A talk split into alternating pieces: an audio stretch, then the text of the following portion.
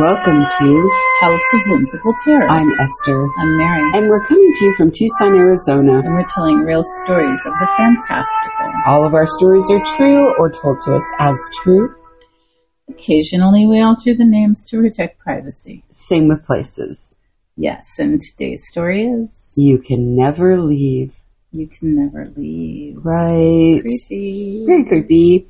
We're going to be talking to you about a state mental hospital in Yes. Camarillo, or Camarillo as As you some people say. say it. So, let's see. In California, there is an area that was originally inhabited by the Chumash native people. You said For like 13,000 years. 13,000 years, yeah. And then as the expansion in Mexico took place, eventually, of course, those lands were, became part of the land grant system. So this particular area was um, granted to a woman who had a big cattle ranch, and then she sold the cattle ranch to a gentleman, and this gentleman sold it to the state of California. And in 1933, the state broke ground there, and they, 1936, they opened the Camarillo State Mental Hospital. Interesting. Okay. Yes. So the mental hospital originally had like 400 patients. It Seems like a lot.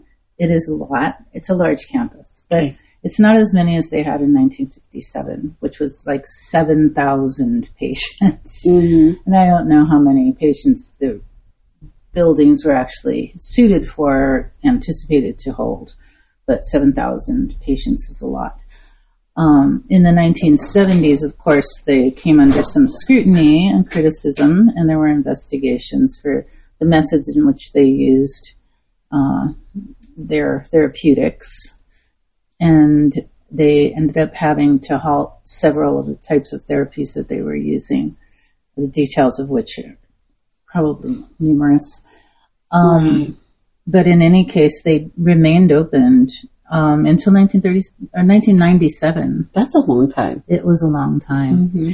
and they actually ended up closing because of monetary issues. That was, that Oh, was why still be it open. wasn't. Yeah, they'd still be probably be open.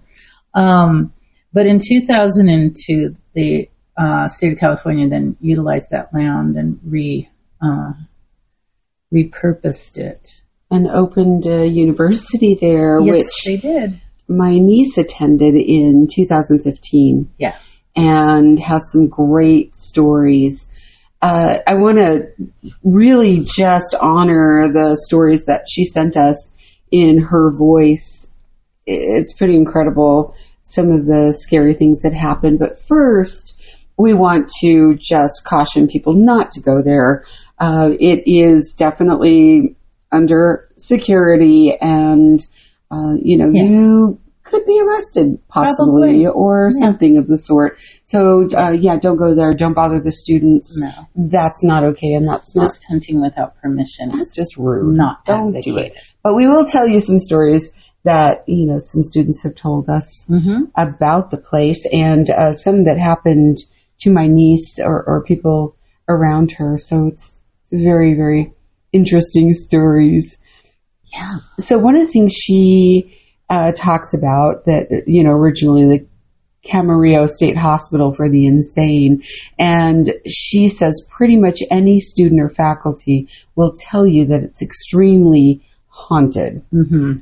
And she says everything about the campus is spooky. Much of the area is still empty and has been taken over by a huge colony of raccoons. Which in themselves are scary. They're kind of cute. They're cute, but they're they're raccoons. True.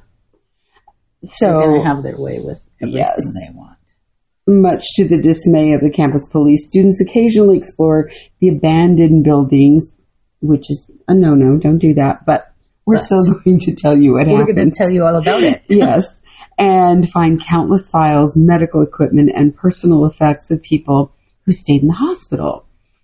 So this place is tucked in the hills near Malibu Beach, and it's built purposely to be inaccessible and isolated. Mm-hmm. She said when she was there, you wouldn't even know there was a town, you know, a- around it, like mm-hmm. very close to where it is. And the people in the town often didn't know there was even um, a, a state hospital at one point or a university back there. That's how Wow, that's pretty it, it was purposely built that way. So mm-hmm. interesting, right? Can you imagine being sent there and Yeah. you're just, no one knows you're there. That's Mm. really interesting and also kind of creepy that you can still find effects. Yes. Individuals who housed there. Exactly. The mornings there are foggy and overcast, and even the entry road headed south to the campus is treacherous with little visibility. Hmm. The school itself is quite small, and few students live there full time, so it's very quiet most of the time. She says there's a preschool on campus in the old children's ward of the hospital with old abandoned metal playground equipment outside. So on a quiet day, you might walk from class with nobody around and no sound but the faint voices of children and creaking metal. Scary children. Scary. Children. Scary. We always talk about scary children. We do talk about scary children. An original stone well sits atop, this is really interesting, sits atop a hill overlooking the east side of the school. Hmm. This was the well famously used in the hit movie, The Ring. of course it is. That so is students frequently hike up to it, and some of them believe it acts as a portal and invites paranormal activity into the school. wow. Hmm. There's also an abandoned dairy farm up the road. She says aptly named Scary Dairy That's very apt. for a famous murder that occurred there. Hmm. Students report seeing apparitions of decaying cows on the premises. Some of the most famous spirits include a nurse who pushes a metal cart and Boulder Dan, who is said Huh. to be an escaped patient throwing rocks at anyone trying to catch him. Oh wow. Okay, it's rumored that the Eagles' hit song Hotel California is written about the hmm. hospital. The Bell Tower Lecture Hall appears to be featured on the album's cover art, and you'll see it on the cover uh, or the little picture on this Our episode. episode photo. Episode photo, thank you, Mary. Yes. I don't know what to call that. Thing. Okay, she says the band historically denied the song's connection to the hospital, but she has her suspicions, and so do we, Mhm. right? Yes, we do. It makes a lot of sense if you think about the lyrics to that song. Sure. Okay, so uh, she told us about the dorms. Hmm. The dorms are where most of the activity famously happens. The girl that she shared a bedroom with her first year would often tell her she heard her come home into the room when she wasn't even there. Oh boy. So her roommate said her lamp would even turn on occasionally Ugh. when she heard her come in, but she wasn't there Ooh. at all. Her dad lives, you know, in uh, a little bit south in California. Mhm. She would often go stay with him, so um, she wasn't there.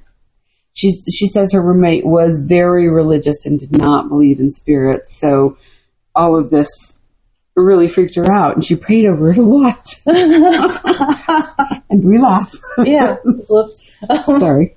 Um, apart from all the weird little instances that happened in the old buildings, things missing, water turning on, Hmm. a light anomaly, etc., there were some other experiences she just couldn't explain. Hmm. And one of these I actually got to witness. Um, it Oh, was wow. because it was caught on video. It's so Oh. weird. So um, er, one of her dorm mates was walking down the hallway of their dorm, Mm-hmm. which used to be the dormitory that housed patients.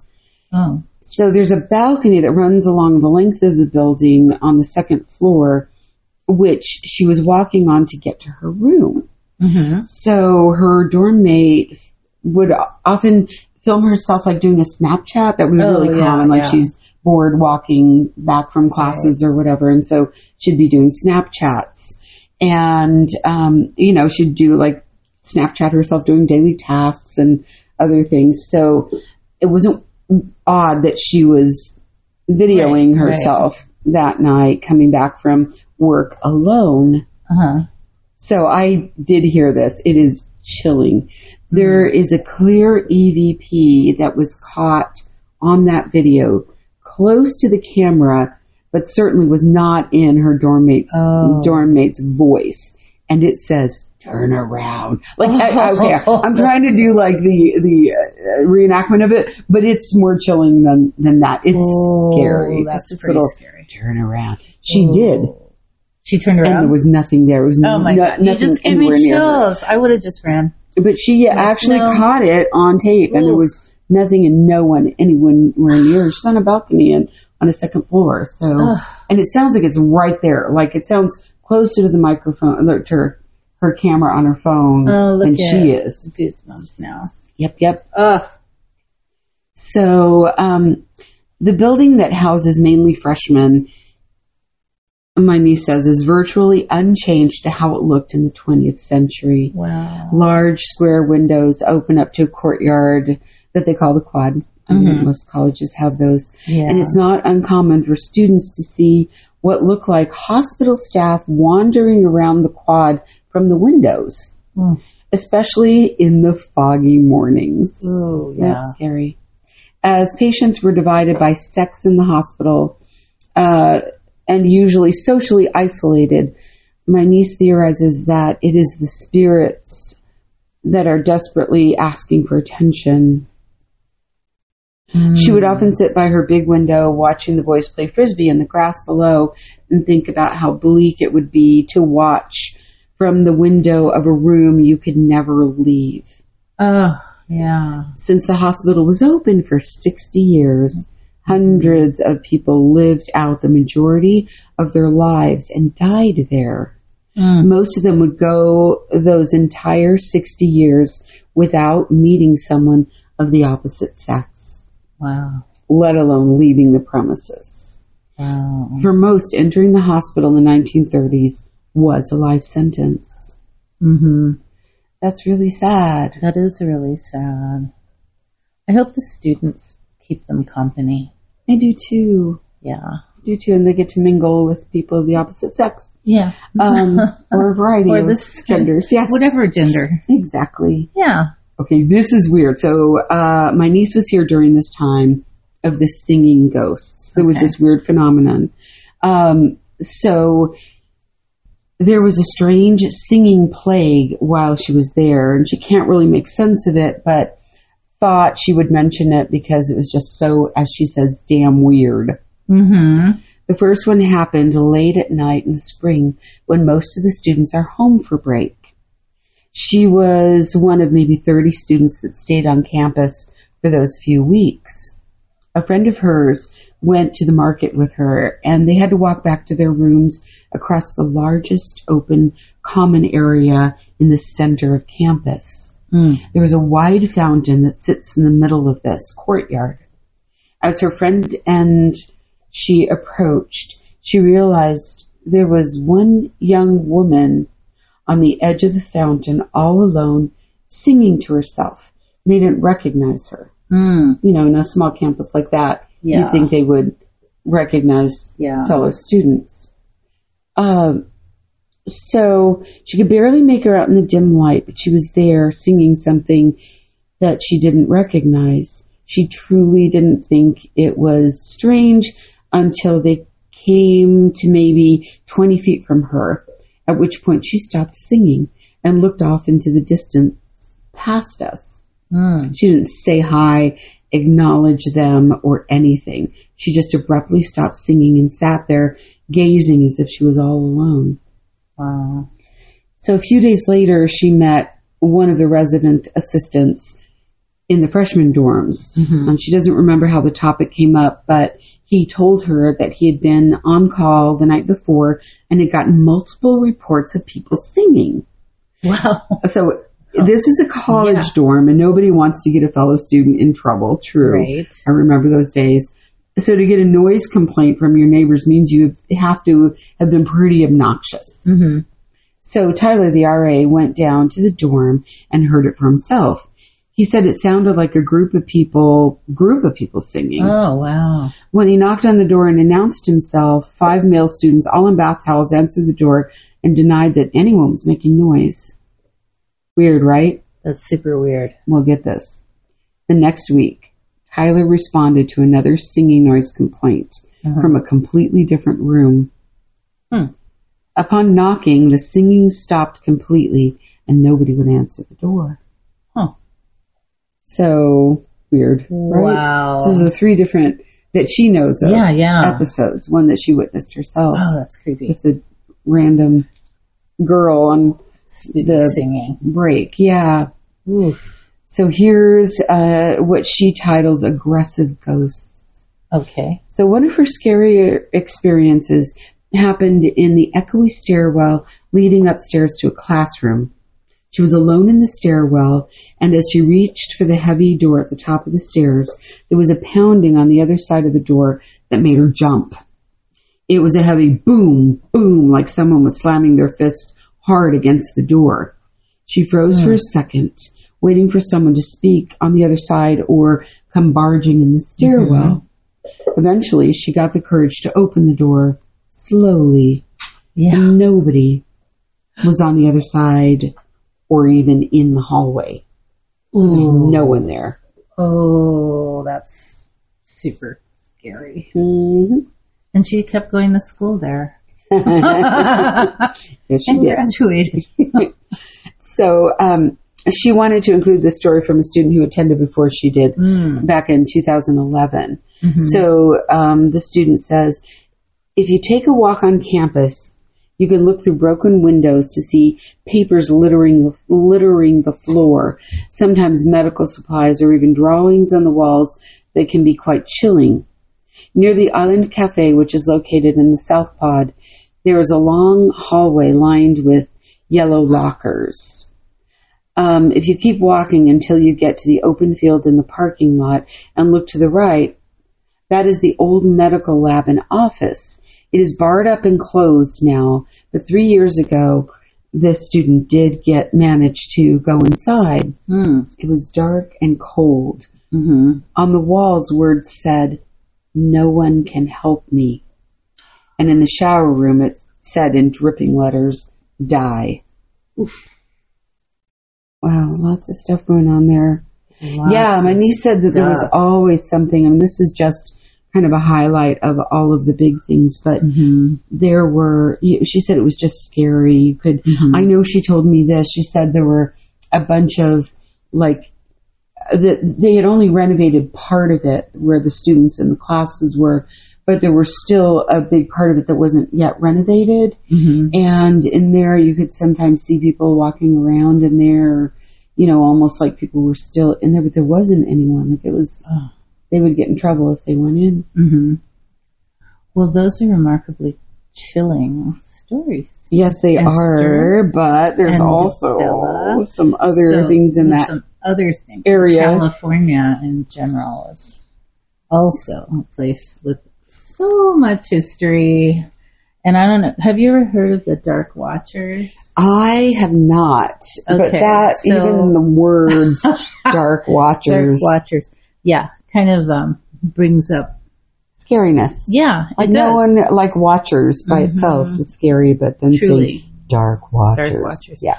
So apparently, in the, like, if you're familiar with the history of California, this concept of these dark watchers, that it's like part of the history of California. Like, it's like a California specific story, and no one knows who they are or what they are. But if if you happen to see a figure on a you know prominent in a prominent like a prominent peak in a location that a human can't actually reach or get to. Right. These figures are they're like black caped figures. Um, those are the Dark Watchers, Ew. They just watch people. and then they watch out over the over the Oh, okay. peak. So not necessarily people, but everything. But apparently they're they're pretty well known in California lore. And so there's actually references to them in some literature. And one of, I guess, the most famous of writers that would have referenced that um, the Dark Watchers was actually John Steinbeck. Ooh, interesting. And he had a a story that he wrote uh, when he was younger, and it was called Flight. It was a short story, but I'm just gonna read that one. Read a little section section from that story. So, so flight is the most specific uh, reference to dark, the Dark Watchers, but there are there's a poem uh, called the Long Valley. There's some other references throughout throughout different literary traditions that that mention them beyond Steinbeck. Beyond Steinbeck too. too. Um, so Steinbeck's story is the story of a teenage boy named Pepe, and he kills a man during a moment of drunkenness. So he knows that the law is going to be coming for him, and so his mother advises him to flee. And when she does, she says, "When thou when thou comest to the high mountains, if thou seest any of the dark watching men, go not near them, nor try to speak to them, and forget not thy prayers." Oh, creepy! Super creepy, right?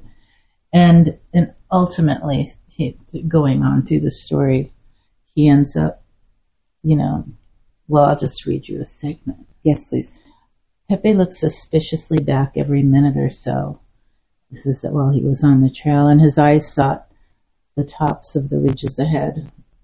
Once on a white barren spur, he saw a black figure for a moment, but he looked quickly away, for it was one of the dark watchers. No one knew who the watchers were, nor where they lived, but it was better to ignore them and never show interest in them. They didn't bother anyone who stayed on the trail and minded their own business. Mm. So that's the message from John Stein. So if you see the Dark Watchers, stay on keep going and mind your own. Yeah, business. don't stare at them. That's right. And going back to the Camarillo State Mental Hospital, mm-hmm. um, one of the most famous people that was there was Charlie Bird Parker. What? Yeah, he was there for like I don't remember how long. Wow. But he actually wrote a s- song about it. But it was a it was a song that was written about fondly remembering it. Oh, okay. Yeah, which is kind of cool. Yeah. So, but yeah, Charlie Bird Parker, and there are some other probably famous people that did some stints. I'm gonna look up that song, Charlie Bird yeah, Parker. Yeah. Um. So that's the extent of my trivia of California history and jazz. you didn't say anything about the jazz. So, so we want to thank my niece yes, for sharing those stories. If you have stories to share, you can yeah. send them to us at House, House of Whimsical Terror at gmail.com. Or if you're on our Podbean, if you're following us there, uh, you know, you can put things in the, the different comments and yeah.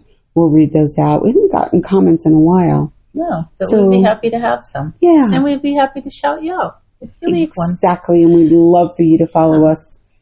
And also check out our Instagram. Mm-hmm. You can send us stuff there too.